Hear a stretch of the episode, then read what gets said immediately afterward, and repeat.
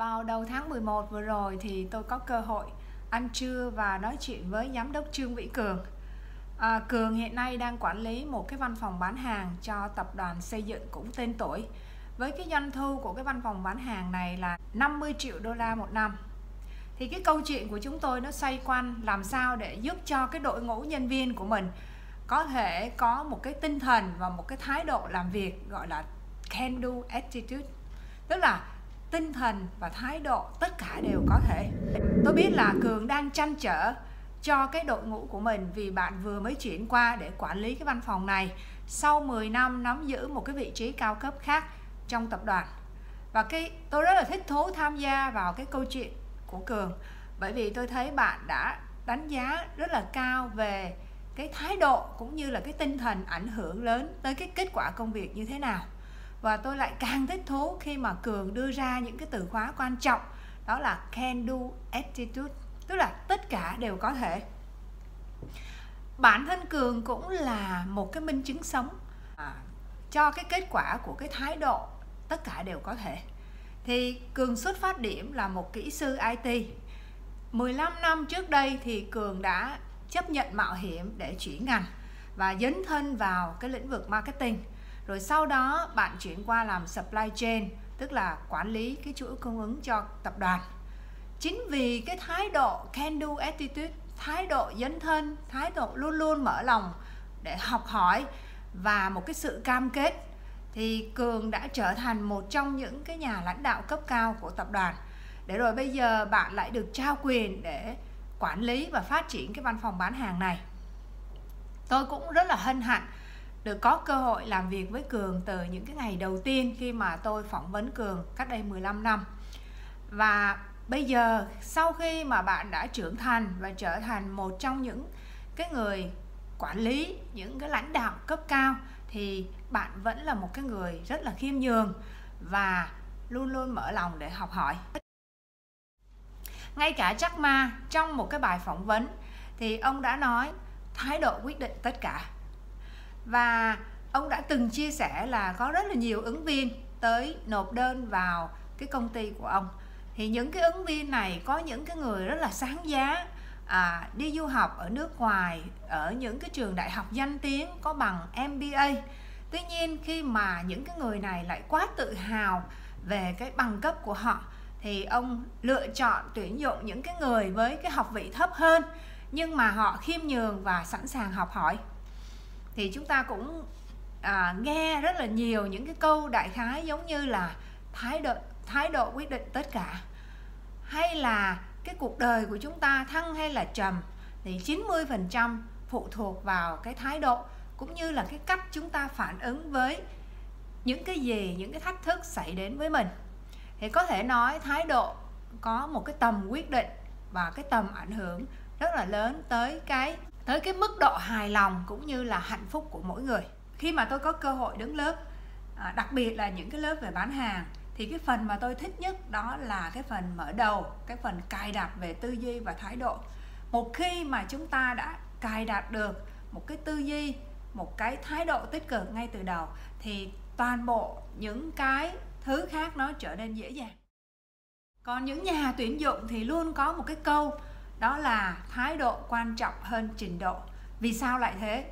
Chắc hẳn là trong cuộc sống thực tế thì chúng ta cũng thấy có những người thì họ rất là may mắn lúc nào họ cũng mỉm cười lúc nào cũng thấy họ tràn đầy năng lượng lúc nào họ cũng có một cái thái độ rất là tích cực.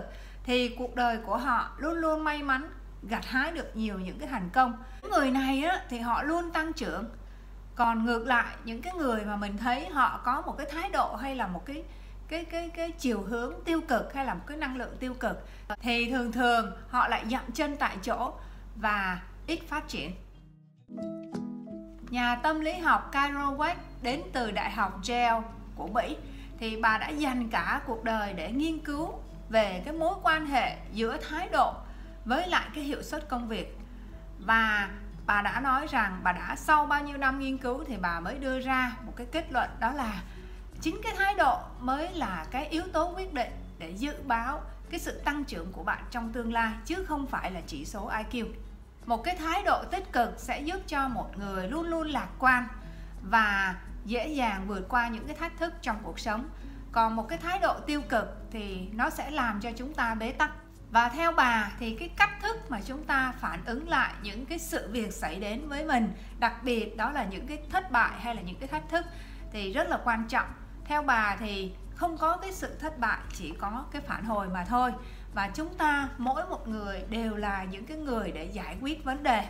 Nếu như cái cách này mà nó không có đưa ra cái kết quả thì chúng ta sẽ lựa chọn cái con đường khác hay là cái cách thức khác bất cứ ai trong chúng ta cũng khao khát có được một cái cuộc sống mà đầy cảm hứng, thành công và hạnh phúc, đúng không ạ? Bản thân tôi thì rất là muốn điều đó và tôi nghĩ tất cả chúng ta đều mong muốn mình nắm được những cái bí quyết của những cái người mà lúc nào họ cũng có một cái thái độ tích cực, một cái thái độ lạc quan và tìm tìm cho mình một cái tư duy, một cái thái độ tích cực nhất. Vậy thái độ đúng đắn, thái độ tích cực là gì?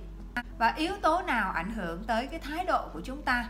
Và làm sao chúng ta có thể xây dựng, có thể cài đặt một cái thái độ đúng đắn, một cái thái độ thông minh, một cái thái độ tích cực để chúng ta có thể xây dựng một cái cuộc sống viên mãn hơn, một cái cuộc sống đáng sống hơn? Hay là ít ra cũng được nhiều người yêu mến và chấp nhận hơn? Thú thật với các bạn, tôi cũng không biết nhiều về chủ đề này. Tôi cũng giống như là các bạn mỗi một ngày đều cố gắng để mà học hỏi. Và bằng cái cách là soạn bài chia sẻ thì đây là một cái cách rất là hữu hiệu giúp tôi có thể coi như là bước đầu ứng dụng cho bản thân mình và hiểu sâu hơn. Và khi mà soạn cái bài này tôi đã học hỏi được rất nhiều. Và hôm nay tôi xin chia sẻ cho các bạn những gì mà tôi tìm hiểu được về à, thái độ thái độ đến từ đâu và làm sao chúng ta có thể cài đặt một cái thái độ tích cực và đương nhiên là trong cái sự hiểu biết hạn hẹp của tôi. Vậy thái độ là gì và thái độ được hình thành từ đâu? Thái độ chính là cái cách mà chúng ta cảm nhận hay là suy nghĩ về cái thế giới quan bên ngoài. Nó khác với kiến thức. Kiến thức tức là knowledge và nó khác với kỹ năng. Kỹ năng trong tiếng anh gọi là skill. Kiến thức là gì? Kiến thức là những cái gì mà chúng ta biết được. Ví dụ giống như là kiến thức về à, y khoa về thị trường chứng khoán kiến thức về kinh tế về chiến tranh à, kiến thức về lịch sử hay là ngay cả kiến thức về phụ nữ. Mà tôi nghe nói là có một cái cuốn sách dày một mét về cái chủ đề này. Còn kỹ năng là gì? Kỹ năng trong tiếng anh gọi là skill. Skill tức là kỹ năng là cái trình độ bạn làm một cái gì đó. Ví dụ giống như là kỹ năng giải quyết vấn đề kỹ năng lãnh đạo kỹ năng quản lý kỹ năng lái xe kỹ năng thuyết trình hay là ngay cả kỹ năng dạy con. Để có kỹ năng thì chúng ta cần phải có cái trải nghiệm thực tế. Trải nghiệm nhiều cộng với cái khả năng học hỏi thì sẽ nâng cấp được cái kỹ năng của chúng ta. Chúng ta học hỏi thì thông qua là đến trường đọc sách à, quan sát hay là chiêm nghiệm. Nếu như chúng ta muốn làm bánh làm bánh ngon đúng không ạ? Nếu như chúng ta muốn làm bánh hay là nấu bếp thường thường chúng ta phải thực hành. Thực hành nhiều rồi chúng ta sẽ trở thành chuyên gia. Còn nếu như mình chỉ học lý thuyết không thì có thể là mình chỉ biết về mặt lý thuyết nhưng mà khi mà mình làm thì mình lại không làm được. Chính vì thế những à, những người mà học y khoa đó người ta học rất là nhiều năm và học ở trên trường rồi. Còn có một số ngày còn phải đến bệnh viện hay là phòng khám để thực hành.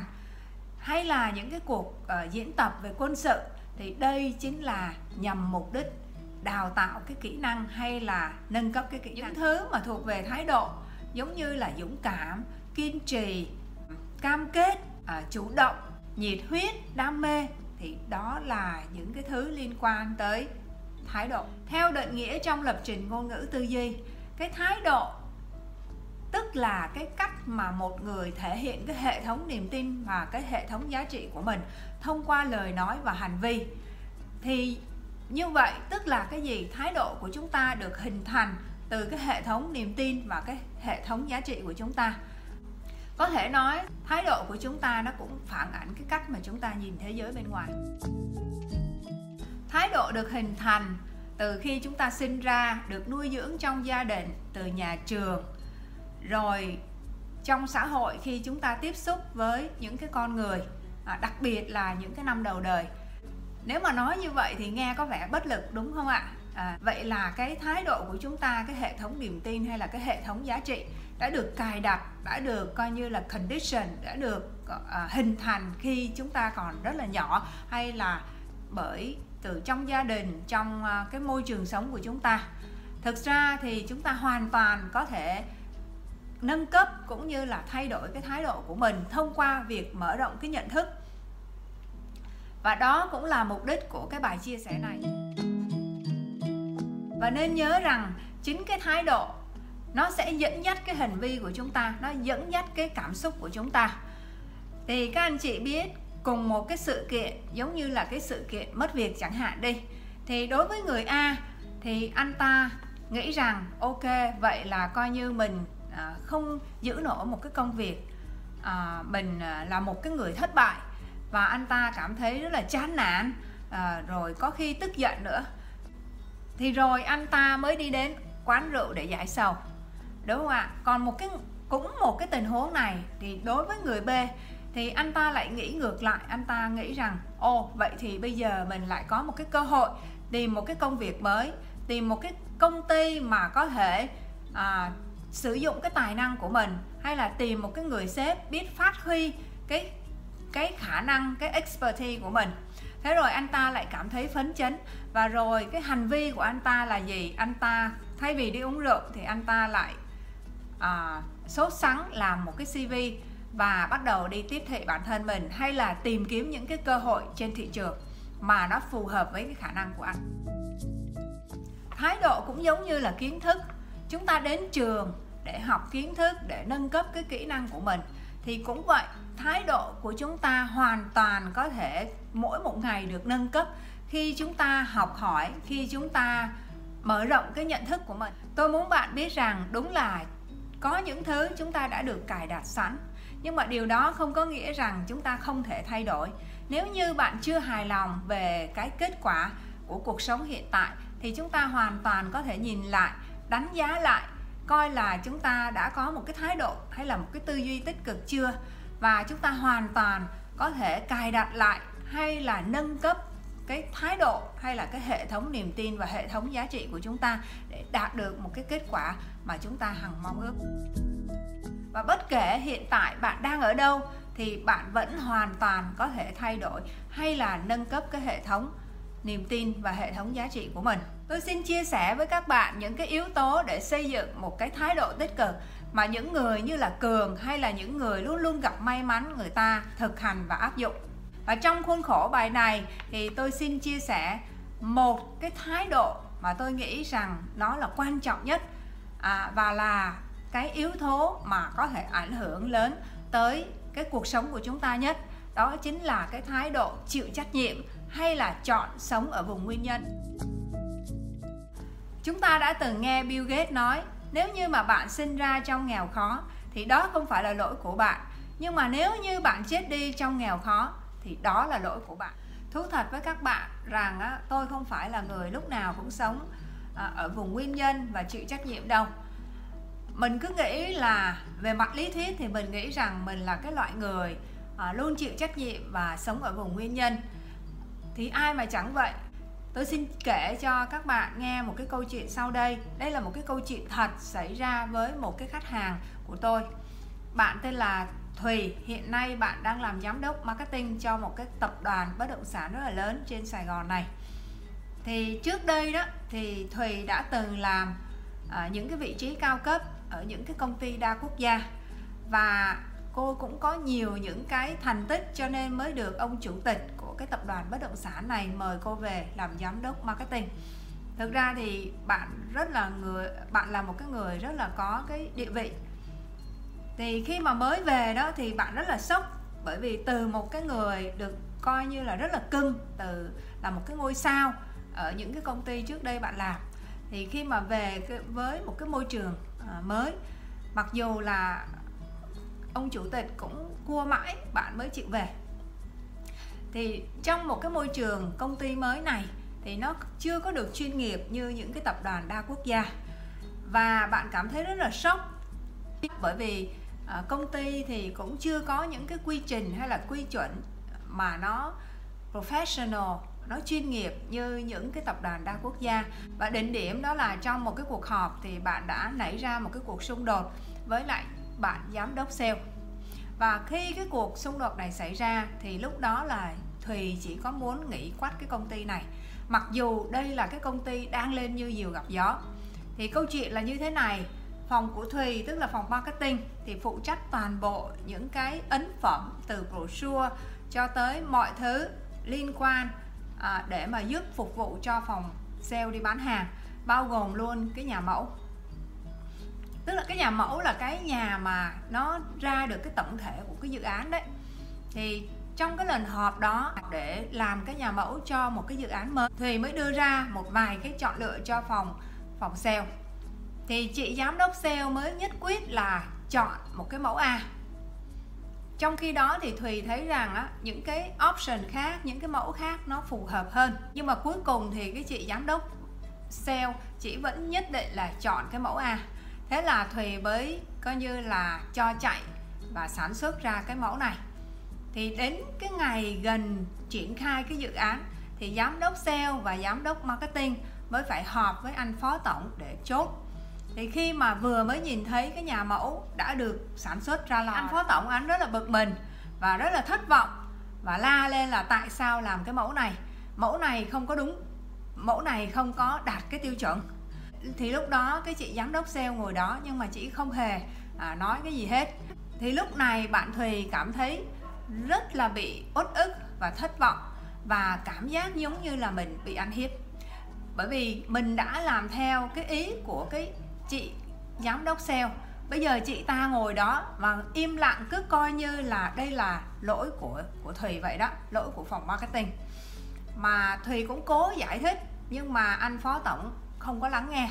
Và cuối cùng thì anh chỉ phán một câu thôi, làm lại đi. Thì thùy mới coi như là sau cái bữa đó là muốn nghỉ luôn cái công việc ở đây. Và thùy mới hỏi tôi là em cần phải làm gì? Thì tôi mới nói rằng em cần phải học, chịu trách nhiệm. Ở trong trường hợp này, bạn đã phản ứng, đây không phải là lỗi của tôi đây là lỗi của chị giám đốc sale.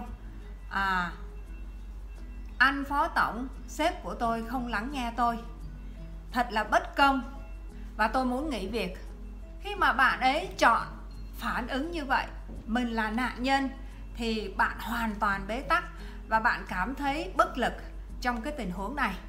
Thế là tôi mới chúng tôi mới cùng nhau phân tích và cho bạn thấy một cái góc nhìn khác. Thật sự bạn phải là cái người chịu trách nhiệm. Đúng rồi, bạn là giám đốc phòng marketing, đúng không ạ? Bạn là người, bạn, cái phòng của bạn là cái phòng sản xuất ra cái mẫu này.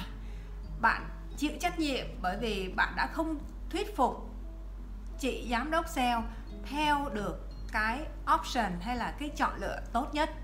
Và bạn chịu trách nhiệm là bởi vì bạn đã không kiểm tra cái quy trình của công ty, bạn đã không kiểm tra với cái anh phó tổng trước khi cho sản xuất. Và khi bạn chịu trách nhiệm thì bạn sẽ rút ra được những cái bài học và bạn sẽ cần phải làm lại cái mẫu khác. Khi mà mình chọn, chịu trách nhiệm 100% thì lúc này bạn đã lấy lại được cái sức mạnh của mình để có thể làm gì đó, để có thể đi tiếp về phía trước. Và khi bạn học được bài học mà và khi bạn học được cái bài học thì bạn sẽ không lặp lại cái lỗi lầm này trong tương lai. Thì đây chúng tôi gọi đó là chịu trách nhiệm và sống ở vùng nguyên nhân. Và trên thế giới thì người ta cũng nghiên cứu và người ta thấy rằng những cái người đứng đầu đó, trong bất cứ cái lĩnh vực nào là những cái người mà người ta dám chịu trách nhiệm. Người ta còn cảm thấy người ta làm chủ cái công việc của họ, người ta làm chủ cái kết quả của họ họ chịu trách nhiệm trên tất cả mọi thứ xảy ra đối với cái công việc của mình. Họ giống như họ làm chủ họ là có cổ phần 100% đối với cái công việc với cái công ty mà họ đang làm. Không phải công ty của bạn mà chính bạn mới là cái người chịu trách nhiệm và làm chủ cái công việc cái kết quả của mình. Mình chịu trách nhiệm đối với khách hàng mình chịu trách nhiệm về cái kết quả của công và việc. đương nhiên là mình chịu trách nhiệm về tất cả những thứ mà xảy ra đối với bản thân mình có thể nhiều người trong chúng ta nghĩ rằng mình đang đi làm thuê. Nhưng mà nghĩ cho kỹ thì tất cả chúng ta đều là ông chủ. Mình là ông chủ của bản thân mình. Thì Brian Tracy đã từng chia sẻ rằng là cái sai lầm lớn nhất của chúng ta đó là chúng ta nghĩ mình đang đi làm thuê. Mình đang đi làm thuê cho người khác chứ không phải làm ông chủ cho chính mình. Nhưng mà Brian Tracy đã nhấn mạnh rằng tất cả chúng ta đều là ông chủ của mình từ khi mà mình làm cái công việc đầu tiên cho tới lúc nghỉ hưu, mình chỉ có một cái công việc duy nhất. Mình là CEO của cái công ty mà do mình lập lên. Trong đó mình bán ra thị trường cái năng lực, cái dịch vụ của mình với cái giá cao nhất. Và mình chỉ có một cái người nhân viên duy nhất thôi, đó chính là mình. Và tôi quan sát trong cái lĩnh vực bán hàng cũng vậy những cái chuyên gia, những cái ngôi sao bán hàng thường thường họ luôn là người dám chịu trách nhiệm. Họ không đổ lỗi bởi vì sếp tôi, bởi vì chính sách của công ty, bởi vì giá của tôi cao. Họ luôn luôn chịu trách nhiệm. Cho nên mình mới thấy rằng trong cùng một cái công ty, cùng một sếp, cùng một chính sách giá, cùng một môi trường, cùng một cái điều kiện về kinh tế hay là cùng một cái phân khúc khách hàng tuy nhiên thì có những cái ngôi sao bán hàng, có những người người ta lại đạt cái doanh số rất là cao. Trong khi những cái người khác thì cứ lẹt lẹt. Và phần quan trọng nhất trong tất cả các khóa huấn luyện của chúng tôi đó là một cái module chúng tôi dạy về cause and effect, tức là nguyên nhân và hậu quả. Khi chúng ta chọn sống ở vùng nguyên nhân, tức là chúng ta có sức mạnh và để gây ảnh hưởng chúng ta có sức mạnh để làm một cái gì đó. Chúng ta có sức mạnh để ảnh hưởng và làm chủ lên những cái thứ mà mình làm. Còn khi mà mình chọn sống ở vùng hậu quả tức là gì? Mình là nạn nhân. Ai đó hay là cái gì đó mới có cái quyền lực mới có cái tác động. Còn chúng ta thì hoàn toàn bế tắc. Chúng ta cũng có thể thỉnh thoảng đã nghe rằng à, nếu như mà bạn cô đơn thì không phải là lỗi của bạn mà là lỗi của định mệnh.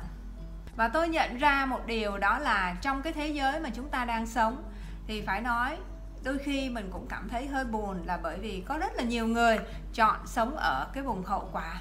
Tức là chúng ta không thành công chúng ta không hạnh phúc là không phải là lỗi của mình mà lỗi của ai đó. Có thể là lỗi của hệ thống có thể là lỗi của thầy cô à, lỗi của cha mẹ lỗi của thị trường chứng khoán lỗi của à, doanh nghiệp lỗi của sếp của mình hay là những cái nhân viên dưới mình. Và mình nghĩ rằng mình không thể làm được cái gì để thay đổi cái tình huống hết. Và khi mà mình nghĩ rằng tất cả là lỗi của một cái ai đó lỗi của cái gì đó thì mình rơi vào trạng thái bế tắc mình bị mắc kẹt và mình không thể làm gì để thay đổi được. Các bạn có bao giờ gặp một cái người nào đó mà luôn luôn coi như là than và luôn luôn họ có những cái lý do những cái lý do cực kỳ thuyết phục về cái việc mà họ à, không hạnh phúc hay là về cái việc mà họ không đạt được những cái điều mà họ mong muốn. Dường như mọi thứ rắc rối trên đời này đều xảy ra với họ. Và khi mà mình hỏi thì họ luôn luôn có những cái lý do cực kỳ thuyết phục. Vậy cái mình cần làm đó là hãy chọn sống ở vùng nguyên nhân. Sống ở vùng nguyên nhân là gì? Khi mà mình nhìn vào cái tài khoản của mình và mình không happy, mình không hạnh phúc, mình không hài lòng với cái số tiền mình đang có, hay là khi mà mình đi làm, mình không cảm thấy vui vẻ với cái công việc hoặc là ông sếp của mình, thì hay là khi mà mình nhìn vào cái mối quan hệ trong gia đình mà mình cảm thấy mình không hài lòng, đáng ra tôi phải được tốt hơn, thì khi chúng ta chọn sống ở vùng nguyên nhân tức là chúng ta có thể làm một cái gì đó để thay đổi. Chúng ta có thể làm một cái gì đó để cải thiện, ra một cái quyết định mới, tìm một cái công việc mới, hay là làm một cái gì đó để mà nâng cấp cái mối quan hệ của mình. Còn khi chúng ta vẫn còn tiếp tục kêu ca, vẫn còn đưa ra những cái biện minh, những cái oán thán, những cái danh sách, những cái hoặc là những cái thứ mà mình nghĩ rằng đó là lỗi của một người nào đó. Cái ngày mà chúng ta nhìn ra được chúng ta hoàn toàn chịu trách nhiệm, không phải là lỗi của ai khác. Cái ngày đó là cái ngày chúng ta lấy lại được sức mạnh. Cái ngày đó là cái ngày mà chúng ta dám chịu trách nhiệm.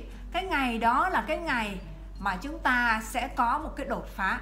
Cái ngày đó là cái ngày bạn sẽ làm chủ được cái cuộc đời của mình và tôi xin thưa với các bạn rằng kể từ khi mà tôi học được cái vùng nguyên nhân và cái vùng hậu quả hay là chịu trách nhiệm này, và tôi coi như là trong mỗi một cái tình huống cuộc sống, thì tôi luôn luôn hỏi mình rằng tôi đang đứng ở vùng nguyên nhân hay là tôi đang đứng ở vùng hậu quả. Khi mà tôi nhận ra rằng mình đang đứng ở vùng hậu quả, thì tôi đã bắt đầu ngưng. Tuyết, mày đang đứng ở vùng hậu quả mày phải ngưng lại. Bây giờ, làm sao tôi có thể đứng ở vùng nguyên nhân để cải thiện cái tình huống, để cải thiện cái sự việc mà tôi đang vướng phải? Khác với những cái nạn nhân hay là những cái người mà lúc nào cũng kêu ca với một cái thái độ rất là tiêu cực hay là một cái năng lượng tiêu cực, thì những cái người mà có một cái thái độ tích cực trong cuộc sống thì họ luôn luôn nhìn ra những cái điều tốt, những cái bài học mặc dù khi mà họ gặp phải những cái tình huống gọi là thách thức hay là những cái vấn đề thì họ luôn đổi khung để nhìn ra những cái bài học cho họ. Và khi họ mà nhìn ra những cái bài học thì họ tiếp tục lớn lên và sẽ họ sẽ không lặp lại những cái lỗi lầm đó nữa. Và họ đương nhiên là tập trung vào những cái giải pháp. À, chắc hẳn là bạn đã từng nghe một cái câu chuyện rất là nổi tiếng trong cái lĩnh vực mà mở rộng thị trường. Đó là cái câu chuyện à, hai cái công ty gửi hai cái nhân viên của mình tới châu Phi để khảo sát về cái thị trường giày dép. Hai cái người nhân viên này mới bay đến châu Phi và họ rất là chú tâm ghi chép rồi ghi hình ảnh rồi à, thăm dò thị trường để mà gửi cái thông tin gửi cái báo cáo này về cho sếp của họ. Nhưng mà trong cùng một cái điều kiện đất nước của châu Phi thì hai người lại có hai cái báo cáo hoàn toàn khác nhau. Cái công ty thứ nhất thì cái anh A này, ảnh đi và anh tìm hiểu. Thì anh thấy rằng cái châu Phi này chưa có một cái người nào mang dép. Anh mới đi về và vội vàng báo cáo với sếp rằng, sếp ơi, ở đây người dân người ta không có mang dép, đây không có thị trường. Mình đi vô ở đây là mình không thể nào phát triển và không bán được đôi giày nào cho ai đâu. Thị trường này hoàn toàn không có tiềm năng và anh ta mới đưa hình ảnh cho sếp coi. Còn cái công ty thứ hai thì cái anh B anh lại rất là háo hức coi như giống như mới khám phá ra một cái điều gì đó. Sếp ơi tuyệt vời chúng ta phải triển khai ngay. Đây là một cái thị trường tiềm năng ở đây người ta chưa có ai ở đây chưa có ai có giày dép để mang hết. Cho nên là mình mà bước vô đây là mình coi như là hai phát hết. Nếu như mà mình bước vào đây coi như là mình chiếm lĩnh toàn bộ cái thị trường này. Thế là cái công ty đầu tiên đó, theo cái báo cáo của cái nhân viên của mình thì họ dẹp bỏ toàn bộ cái kế hoạch kinh doanh và quên luôn cái thị trường ở đây. Còn cái công ty thứ hai đó, thì cái anh B, anh mới báo cáo như vậy, thì công ty mới lên một cái kế hoạch kinh doanh và sau một thời gian họ đã triển khai và tiếp thị vào cái thị trường này. Rồi chỉ trong một thời gian ngắn thì họ trở thành cái người dẫn đầu và cung cấp toàn bộ giày dép cho cái thị trường ở đây. Cùng một cái sự kiện xảy ra, nhưng mà hai người có hai cái nhãn quan hai cái góc nhìn khác nhau thì lại tạo ra hai cái hành vi và tạo ra những cái kết quả hoàn toàn khác nhau. Cái bài học này cũng là một cái bài học rất là kinh điển cho những cái người làm marketing. Thì những cái công ty lớn như là Coca-Cola, B&G, Procter Gamble họ đều truyền nhau cái câu chuyện này và họ cũng dùng cái câu chuyện này để mà tiếp cận những cái thị trường mới những cái đất nước thứ ba. Và đây là một cái bài học kinh doanh mà tôi luôn luôn nhớ. Và nó cũng làm tôi nhớ tới một cái lần tôi ngồi nói chuyện với bác sĩ Nguyễn Trần Nam. Bác sĩ đến từ bệnh viện Nhi đồng thành phố. Bệnh viện này là một cái bệnh viện à, trung ương bệnh viện đầu ngành đó viện mới ở cái khu vực Bình Chánh. Thì quy mô rất là hiện đại nghe nói là xây dựng đâu hết à, 4.500 tỷ. Tôi cũng từng có cái cơ hội viếng thăm cái bệnh viện và rất là ấn tượng về cái cơ sở vật chất cũng như là quy mô của bệnh viện. Thì năm 2018 lúc mà mới thành lập bệnh viện đó nó cũng xa trung tâm cho nên là lúc đó chỉ có thu hút được những cái bác sĩ mà trẻ à, cũng còn ít kinh nghiệm từ bệnh viện Nhi đồng 1 và Nhi đồng 2 về. Thì bác sĩ Nam cũng là một cái người mà tôi gọi là bậc thầy nội khung. Thay vì đau đầu đau não về cái đội ngũ thiếu kinh nghiệm của mình thì bác sĩ Nam đã đổi khung về cái đội ngũ của mình. Đây là cái đội ngũ bác sĩ trẻ đây là cái đội ngũ bác sĩ thế hệ mới à, tiếp cận công nghệ tốt hơn. một cái đội ngũ trẻ trung sẵn sàng dấn thân và có cái tư duy hiện đại hơn. Bác sĩ nam ở trong trường hợp này đã biến toàn bộ những cái bất lợi trở thành lợi thế. Như tôi đã nói không hề có một cái nạn nhân nào có thể thành công hay là hài lòng với cái cuộc sống của mình khi mình đóng vai nạn nhân thì chắc chắn mình sẽ cảm thấy bế tắc, mình sẽ cảm thấy uất ức, mình sẽ cảm thấy ai đó, cái gì đó đang kiểm soát cuộc đời mình.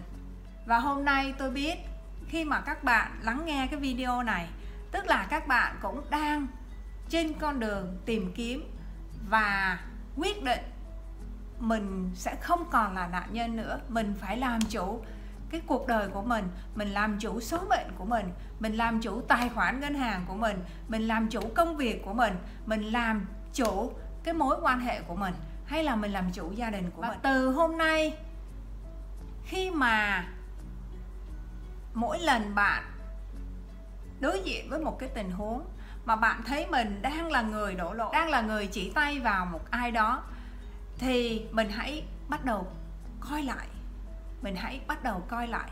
Thay vì oán thán, thay vì complain, thì chúng ta hãy bắt đầu chịu trách nhiệm và hãy ngừng ngay lập tức.